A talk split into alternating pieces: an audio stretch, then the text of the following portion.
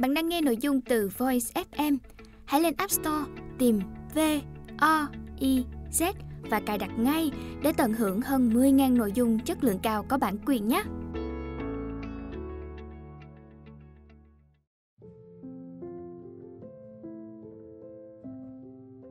Bạn đang nghe sách nói tại Voice, Thư viện sách nói First News. Đôi lời với độc giả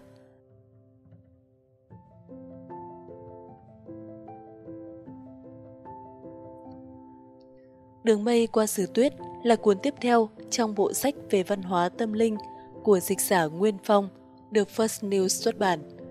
Trong quá trình biên tập, chúng tôi đã tìm hiểu nhiều thông tin liên quan đến bối cảnh địa lý, lịch sử, văn hóa của vùng đất Tây Tạng mà tác giả đề cập trong sách.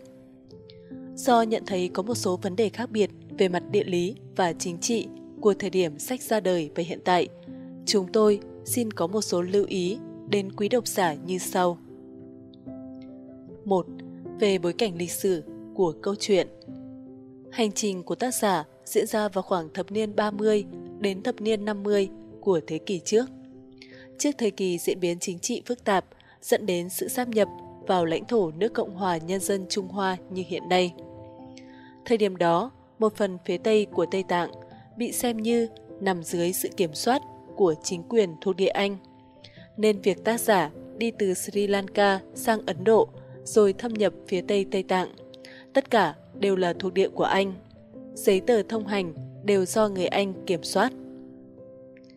Về phần sau của hành trình, tác giả đi sâu vào phần phía đông Tây Tạng, vốn thuộc sự quản lý của chính quyền Lạt Ma tại Lhasa, nên phải xin cấp thêm giấy thông hành từ chính quyền này. Trên thực tế, từ thời cổ đại, cho đến tận lúc bây giờ, Tây Tạng vốn chỉ được xem như một vùng đất bí ẩn khép kín, một mắt xích trên con đường tơ lụa huyền thoại, nên dù đã nhiều lần bị xâm chiếm, các chính quyền đô hộ tạm thời đều dần ra bỏ rơi vùng đất này. Sau đó, nơi đây được đứng đầu bởi cố vấn tinh thần là các đức Lạt Ma, mà cao nhất là Đạt Lai Lạt Ma. Từ góc nhìn của người phương Tây, Tây Tạng được xem như một phần của Vương quốc Ấn Độ, vốn bao gồm cả các nước Pakistan, Nepal, Bhutan, Bangladesh ngày nay. Do nơi đây chịu nhiều ảnh hưởng từ tín ngưỡng và tôn giáo Ấn Độ hơn từ phía Trung Hoa. Những diễn biến chính trị từ thập niên 50 của thế kỷ trước trở về sau này, hẳn nhiên ít nhiều cũng có ảnh hưởng đến phong tục và đời sống tín ngưỡng của Tây Tạng. Song, nếu tìm hiểu và đặt tâm trí mình trở về với giai đoạn trước khi những biến đổi phức tạp này diễn ra. Người đọc sẽ cảm nhận rõ nét hơn về cái tự do, về sự uyên thâm và tính nguyên thủy của Phật giáo Tây Tạng mà tác giả Anagarika Govinda lẫn dịch giả Nguyên Phong muốn truyền tải. 2.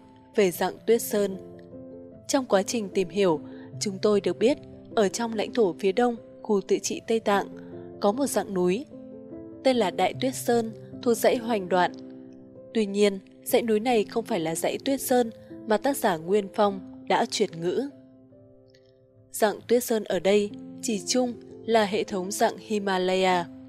Hima trong tiếng địa phương có nghĩa là tuyết, gồm dạng chính Himalaya và dạng phụ transhimalaya chạy song song, trải dọc qua hàng loạt quốc gia, tạo biên giới tự nhiên giữa Tây Tạng với phần vương quốc Ấn Độ cũ. Có lẽ vì điều này, Tây Tạng trở thành vùng đất thiêng đối với những người hành hương Phật giáo. Vì muốn được đến đây, họ phải trải qua hành trình vô cùng vất vả và khắc nghiệt. Trong ấn bản được First News phát hành này, chúng tôi vẫn giữ tên Tuyết Sơn vì sự trang trọng của tên gọi lẫn sự trân trọng đến phần chuyển ngữ rất thâm thúy của dịch giả Nguyên Phong. Ngoài ra, sau khi đối chiếu với bản tiếng Anh The Way of the White Clouds của tác giả Anagarika Govinda, chúng tôi nhận thấy có một số diễn tiến và tên gọi trong các phiên bản cũ của dịch giả Nguyên Phong đã bị lược mất hoặc chuyển thành các tên gọi có thể gây nhầm lẫn cho độc giả. Vì thế First News đã hiệu chỉnh lại theo bản gốc tiếng Anh cho chính xác và phù hợp hơn. Ở những điểm có các thay đổi quan trọng, First News đều có chú thích cụ thể trong sách First News. Hết đôi lời với độc giả.